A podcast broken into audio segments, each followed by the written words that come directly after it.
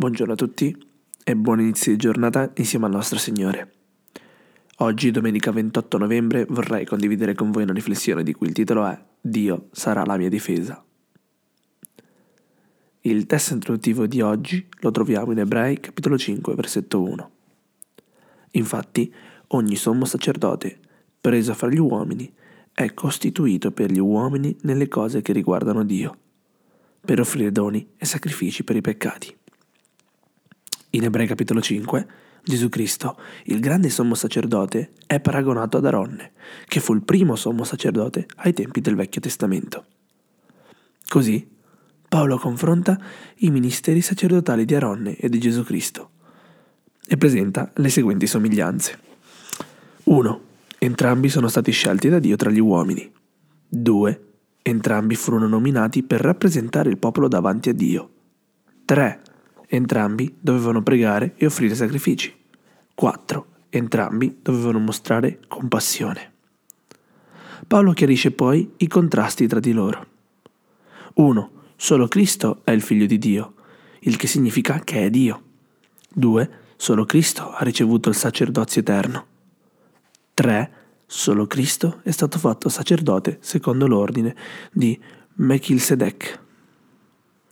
Nella seconda parte del capitolo 5, Paolo mostra frustrazione, perché ha molto da dire, ma i suoi lettori sono lenti a capire. Inoltre, dovrebbero essere insegnanti, ma hanno bisogno di essere istruiti. In chiusura, Paolo parla del cibo spirituale. Egli spiega che i credenti infantili e immaturi possono essere nutriti solo col latte, mentre i credenti maturi possono digerire bene il cibo spirituale solido. Cristo è il nostro unico e sufficiente rappresentante davanti al Padre in cielo. Egli può rafforzarci ogni giorno, ma per questo abbiamo bisogno di nutrirci della sua parola ogni giorno. Ellen White riassume così l'esperienza di Lutero. Nella contemplazione di Cristo egli perse di vista se stesso. Si è nascosto dietro l'uomo del Calvario e ha cercato solo di presentare Gesù come il Redentore dei peccatori. Si prospettano giorni difficili per il riformatore. I suoi amici lo esortano a stare attento, perché i suoi nemici intendono metterlo al rogo, come avevano fatto con Hus.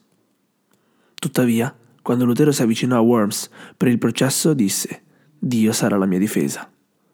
Questa era la piena fiducia di Lutero. Lutero sapeva che, se avesse confessato Cristo davanti agli uomini, Cristo avrebbe confessato il suo nome davanti al Padre. Nessun potere o forza poteva fermare la sua fede e il suo impegno verso il suo Salvatore e il suo sacerdote. Nessun potere o forza poteva fermare la sua fede e il suo impegno verso il suo Salvatore e il suo sacerdote. Sapeva che solo Cristo soddisfaceva tutte le condizioni per essere il suo unico e sufficiente sacerdote. Lui è la nostra difesa oggi. Amen.